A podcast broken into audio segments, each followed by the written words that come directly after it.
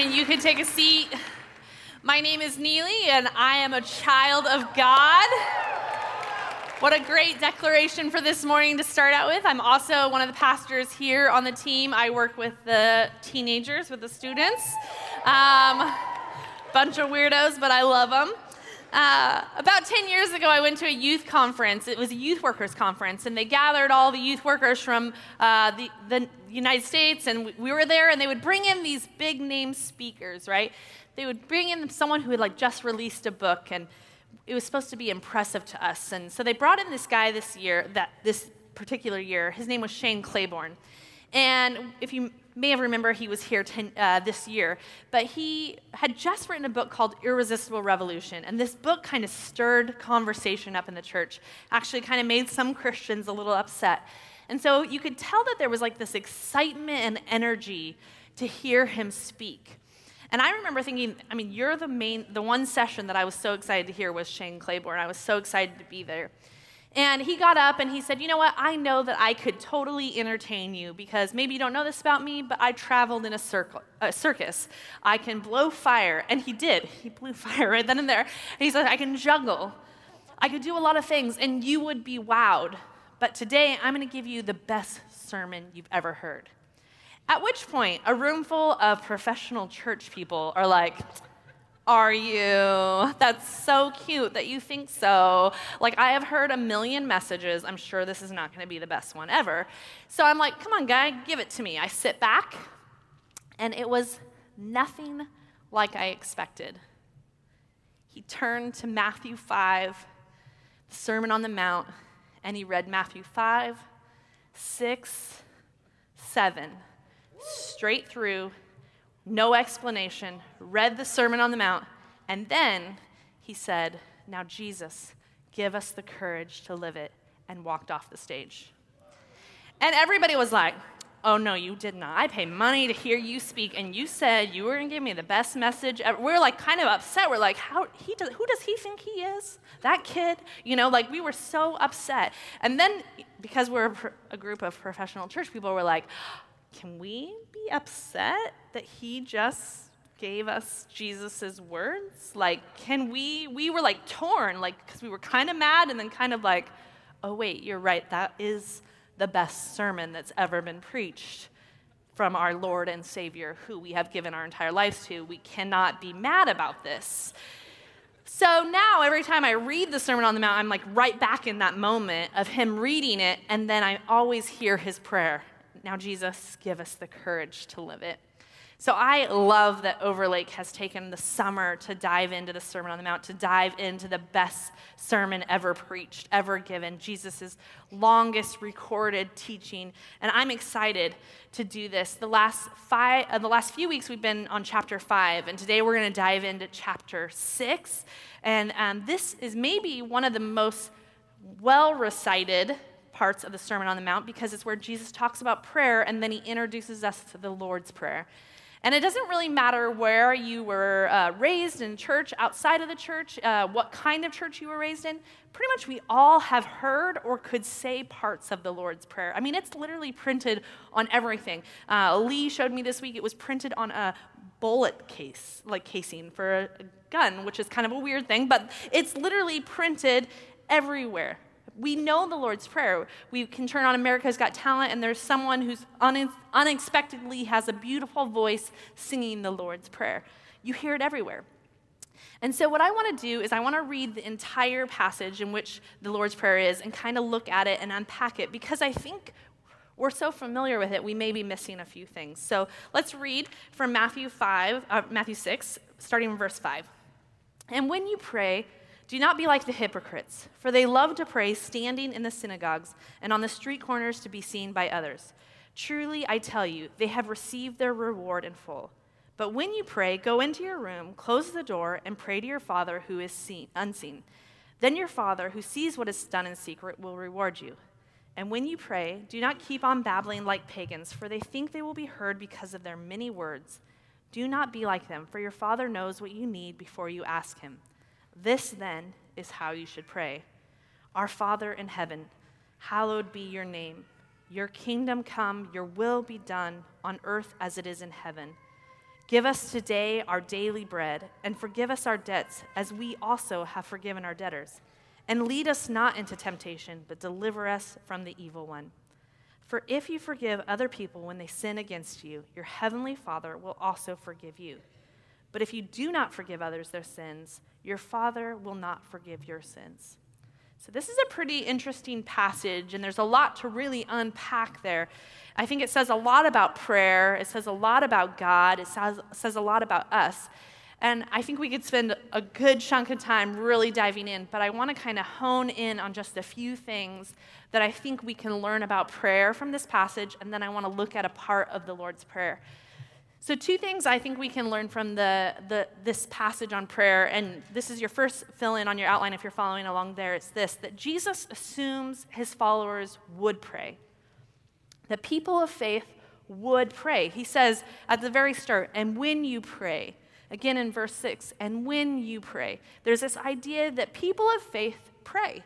We, we go to God with whatever we're experiencing, and we, there's a conversation happening with God. But I grew up in the church, and I know that prayer um, can be a struggle. It's kind of awkward. I have struggled with prayer, to be quite honest. It just feels unnatural at times. And I remember as a high schooler learning, hearing, I'm sure at a camp where someone had good intentions, but I heard that, you know, you've got to get up really early before anybody else, and you've got to pray for an hour. And I was like, okay, great, I'm gonna, I am gonna do this because I am sold out and I am gonna follow Jesus this way. So I like woke up early, got up, I had like thought through, like I have a prayer list, I have a guide of how to pray, like walk through certain steps. And I'm like feeling really good. I like start in, I do it, and I like, I mean, I go for a long time. And then I look at the clock and I realize only two minutes have passed. And I'm like, are you kidding me? okay. So then I'm like, okay, well, you know, I haven't prayed for the president yet, so I'll pray for the president. And like any other elected officials that I don't know their names because I only know the president's name. And then I'm going to pray for, well, the United States. And then, oh, why am I at, it? you know, let's pray for Africa, Mexico. Like, what are the other ones I can remember? Like, listing them. I'm like going on and on. I'm like, I have really nailed it because I am praying so much right now. Look at the clock four minutes. I'm like, what in the world? Okay, so I'm gonna play, pray for uh, celebrities now because there's I know more of those. So I'm like Shaquille O'Neal, you know, like I'm like going Johnny Depp. Woo, he needs a lot of prayer. Um, you know. Taylor Swift, she's had a rough week, you know, for sure the Kardashians. I'm like just listening them all, you know, like, and then I look at the clock and six minutes have passed. And I'm like, okay, Lord, this is your turn then. I got 54 minutes. I'm just going to sit here and you can talk. And then, you know, you feel like a failure. And so you give up and you stop praying altogether because we've set up some weird expectations of what prayer should look like. And what I want to encourage you, and I know this might um, rub you the wrong way, but I want to encourage you would you start praying the Lord's Prayer? And I think sometimes as Christians, we we are a little hesitant or resistant to the idea of repetitive prayers or to liturgy.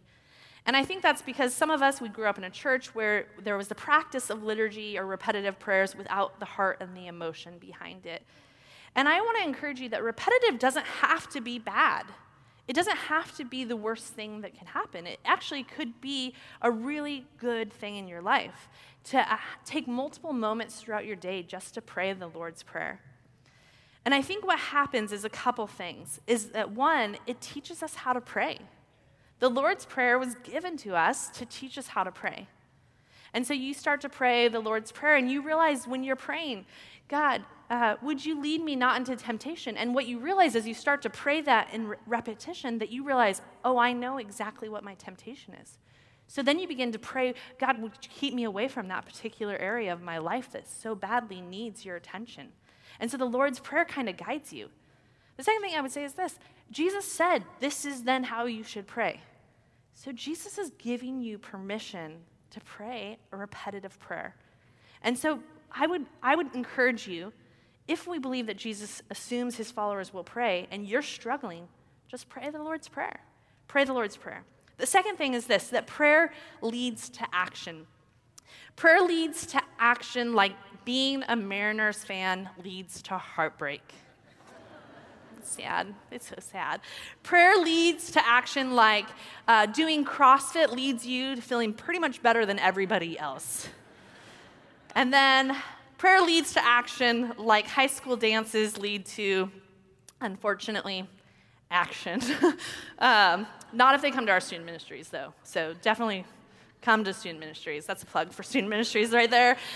Prayer leads to action. But whose action? Whose action?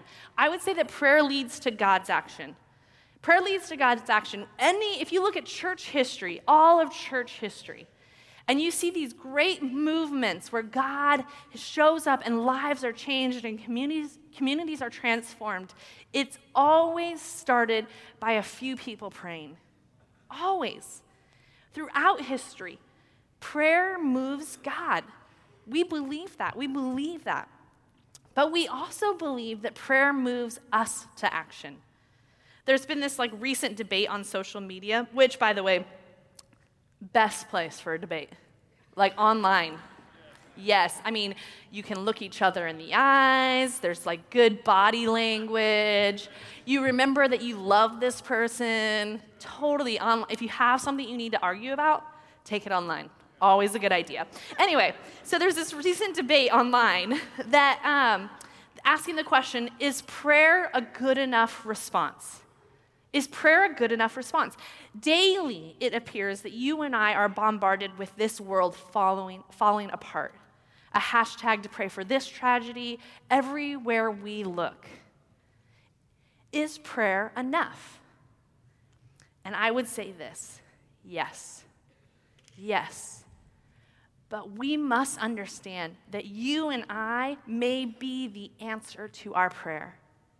You and I being moved into action may be the answer to the prayer. Take the Lord's Prayer. Take, let's unpack it a little bit. First, he says, Your will be done. Your will be done is it, it's praying like, God, whatever you want to happen, happen, and I will what? Obey. I'll obey. Give us this day our daily bread. That means, God, you're gonna, you're gonna move and you're gonna feed us. And what is our action gonna be? To eat it, to enjoy it. The, there, there's this interesting one where it says, Forgive us our sins as our debts as we have already. We've already acted. We've already forgiven those people who have sinned against us.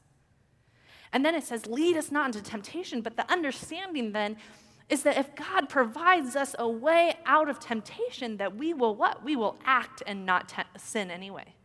So there's this understanding that prayer leads to action. Prayer leads to action, both God's action and our action. So now that we have those two ideas in mind, let's look at this one part of the Lord's Prayer I want to focus on. It says this Your kingdom come, your will be done on earth as it is in heaven. I wonder, what does it mean to pray these words? What are we actually hoping God will do? Does this mean, Jesus, bring your kingdom come and take us home before November 1st?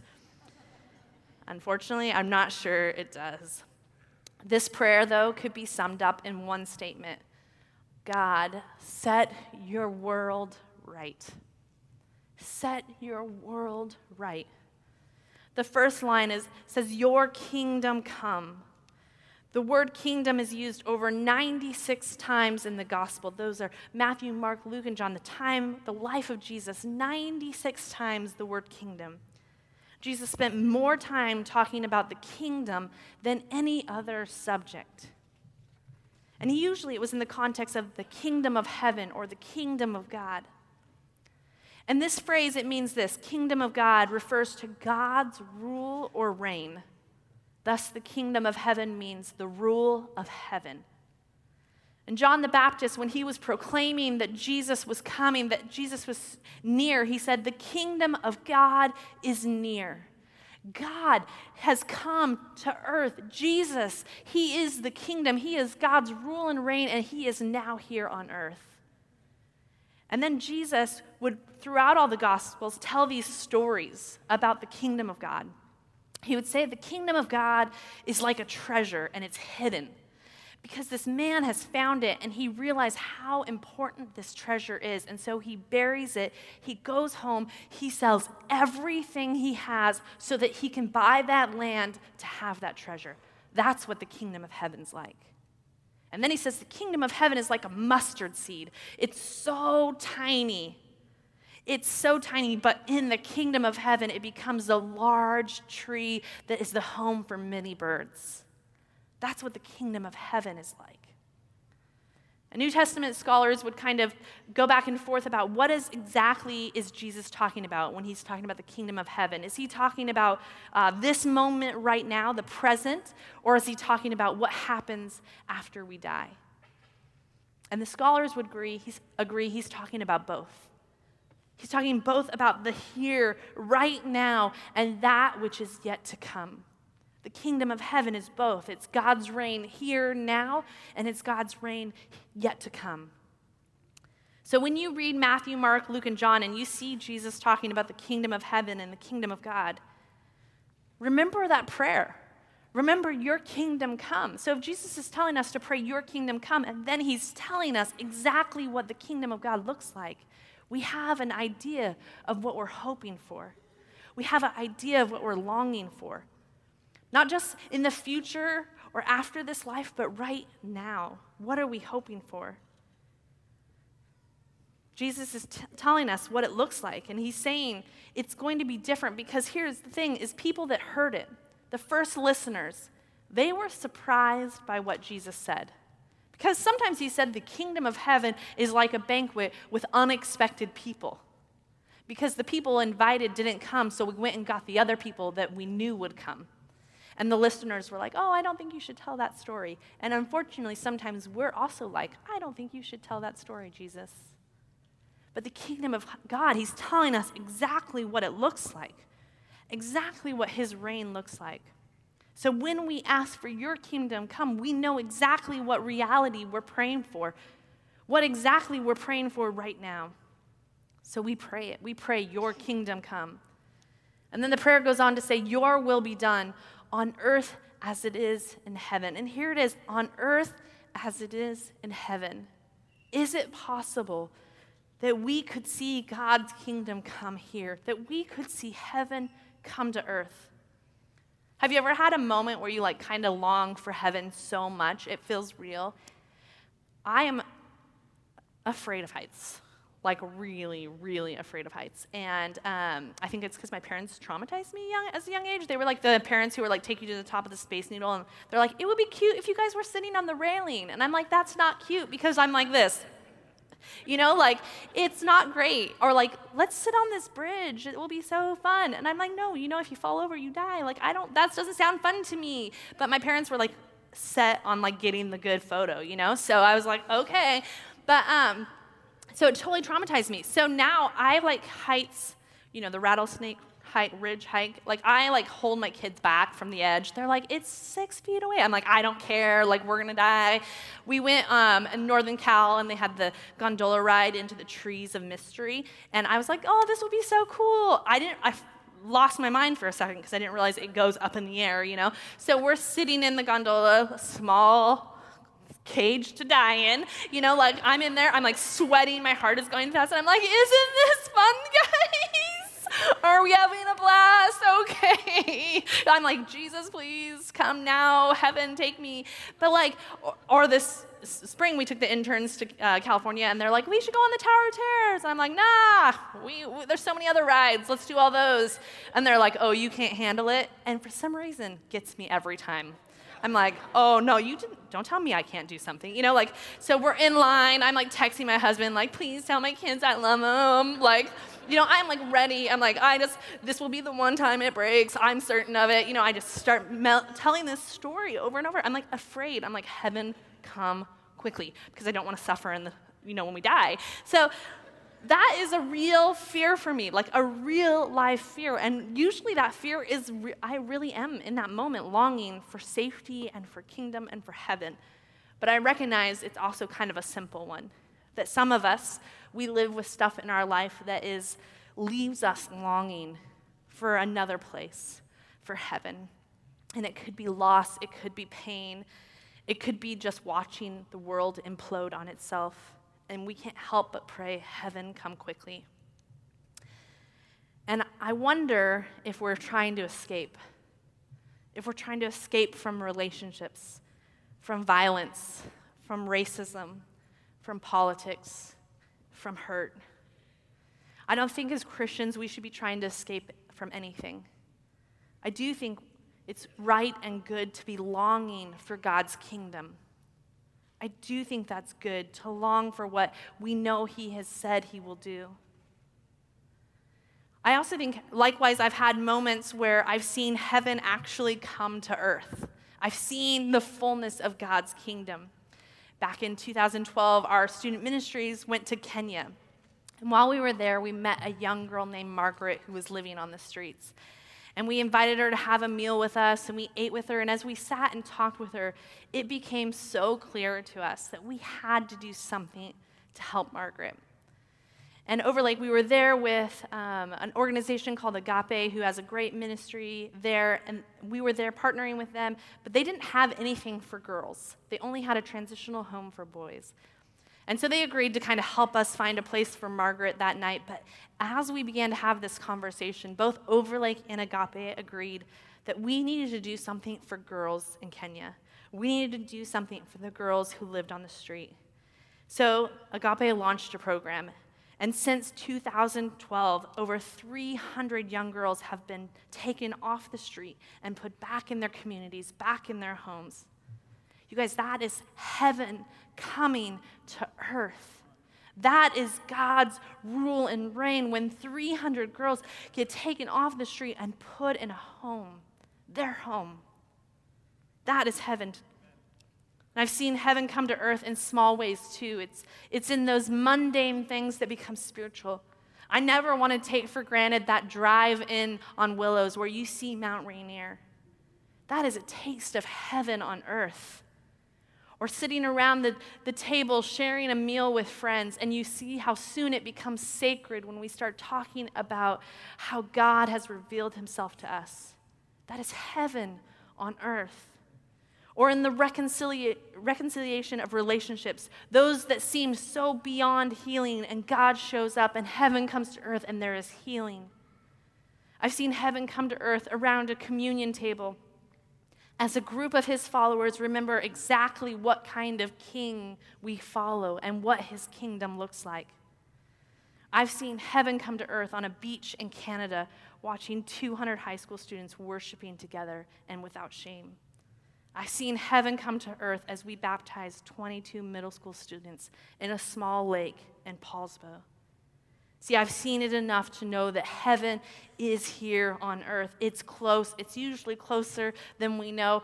And we're so trained to see the destruction and the brokenness and all the stuff that is wrong with this world, with this world that we have forgotten to see that God is moving right now, right here. His kingdom is coming. Heaven can come to earth. And that's the reality. We just need to train our eyes and our hearts to see it. It is possible. It is possible. See, the longing is for God's kingdom and what is yet to come, but there is also the sensing that God's kingdom is working right now. So we pray, God, make your world right. Set this world right. And we believe a couple things about that. We believe, again, that it is both here and now and it is yet to come. But I think I want to make this clear that making the world right is about making our hearts right. It's about the salvation. It's about the salvation of our hearts, but it is also about the outer conditions of this world. Jesus died to set this world right in our hearts and in the broken systems. It's easy to look around and see that the world is not as it should be. The world is broken. You can see it in the hearts of man and woman. You can see it in the broken systems of our world. So we pray, God, bring your kingdom. Set this world right. We ask for your rule and reign. We want it here and now. N.T. Wright says this The work of salvation in its full sense is one, about the whole human being, not merely souls. Two, about the present, not simply the future. And three, about what God does through us, not merely what God does in and for us. So, if we learned that prayer leads to action, we have to ask what is the action? What is the action? What is our action? What is God's action? Our work, I believe our action is this to showcase with our lives and words what the kingdom looks like.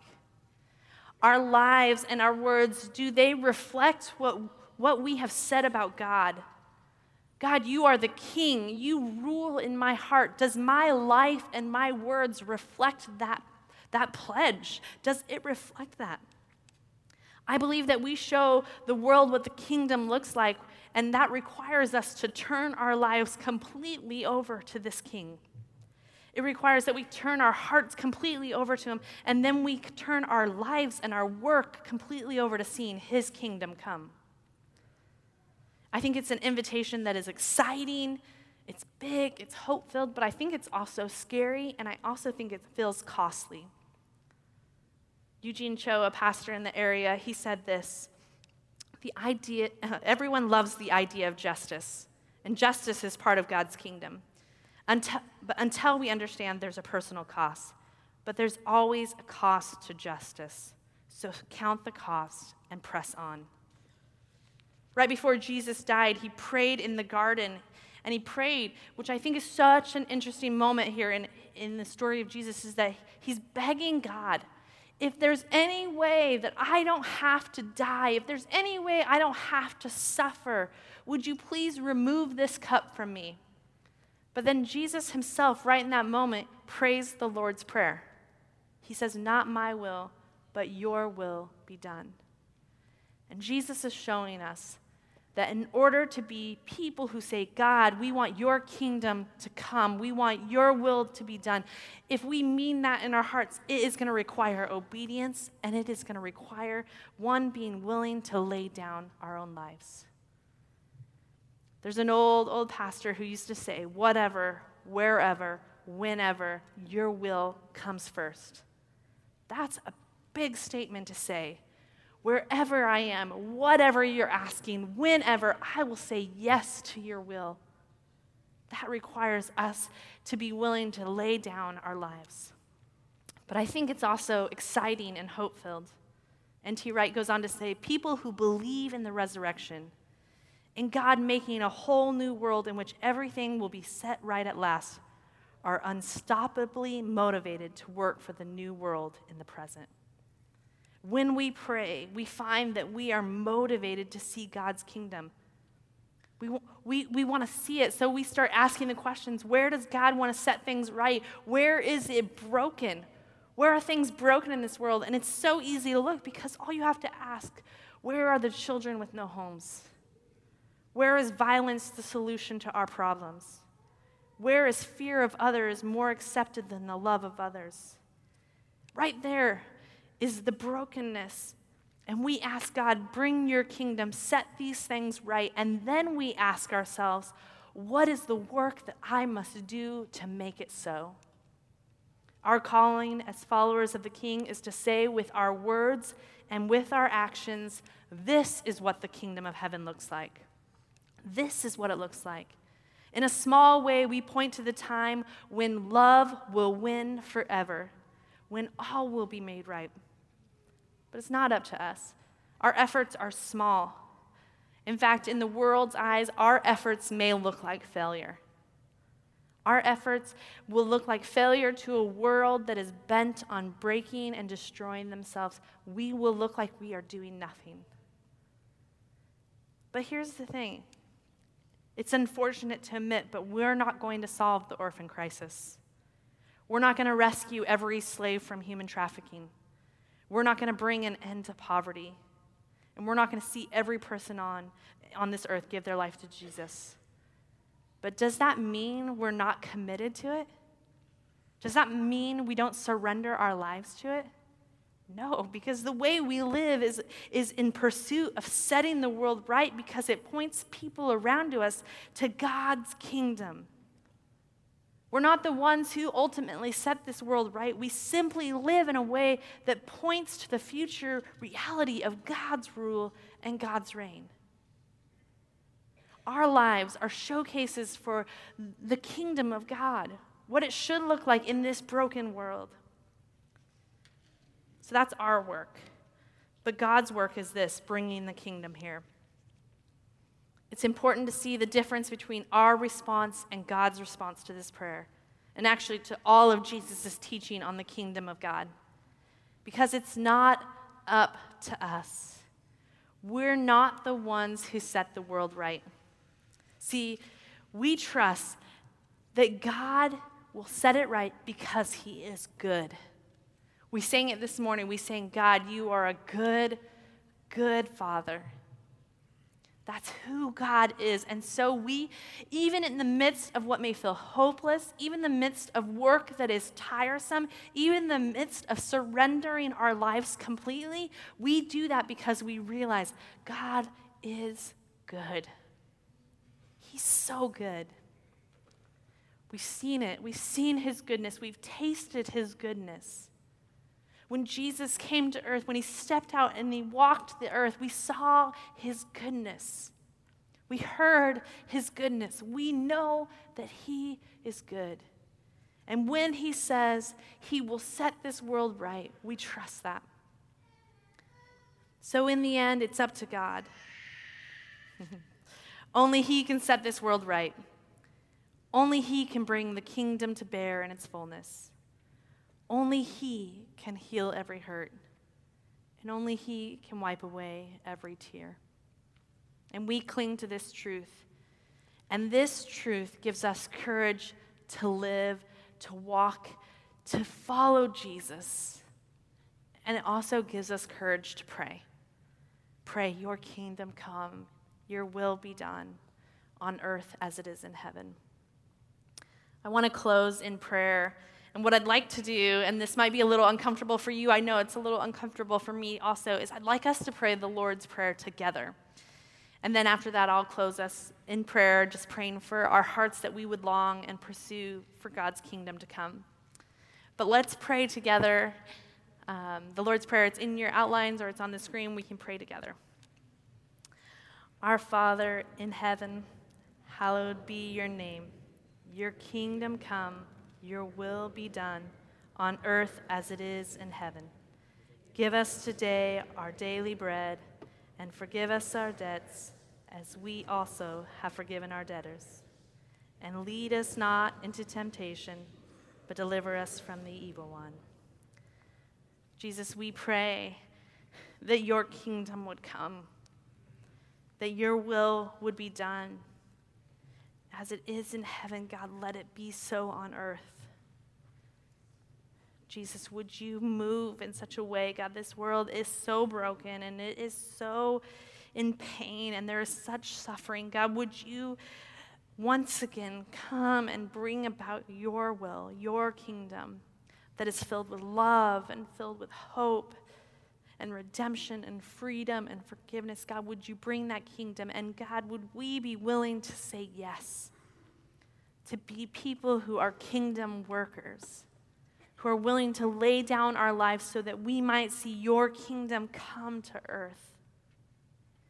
Jesus, I pray for our hearts right now that we would be thinking of the people that are our enemies. God, would you help us to love them? God, would you help us to see the suffering? And God, would you not let us stand back and see it, but would you call us into the middle of it?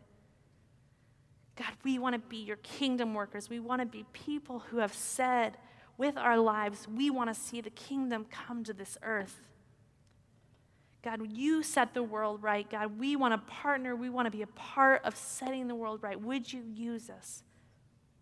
Would you speak to us? And God, would we listen? Would we listen? And would we be unstoppably motivated to set the world right, God?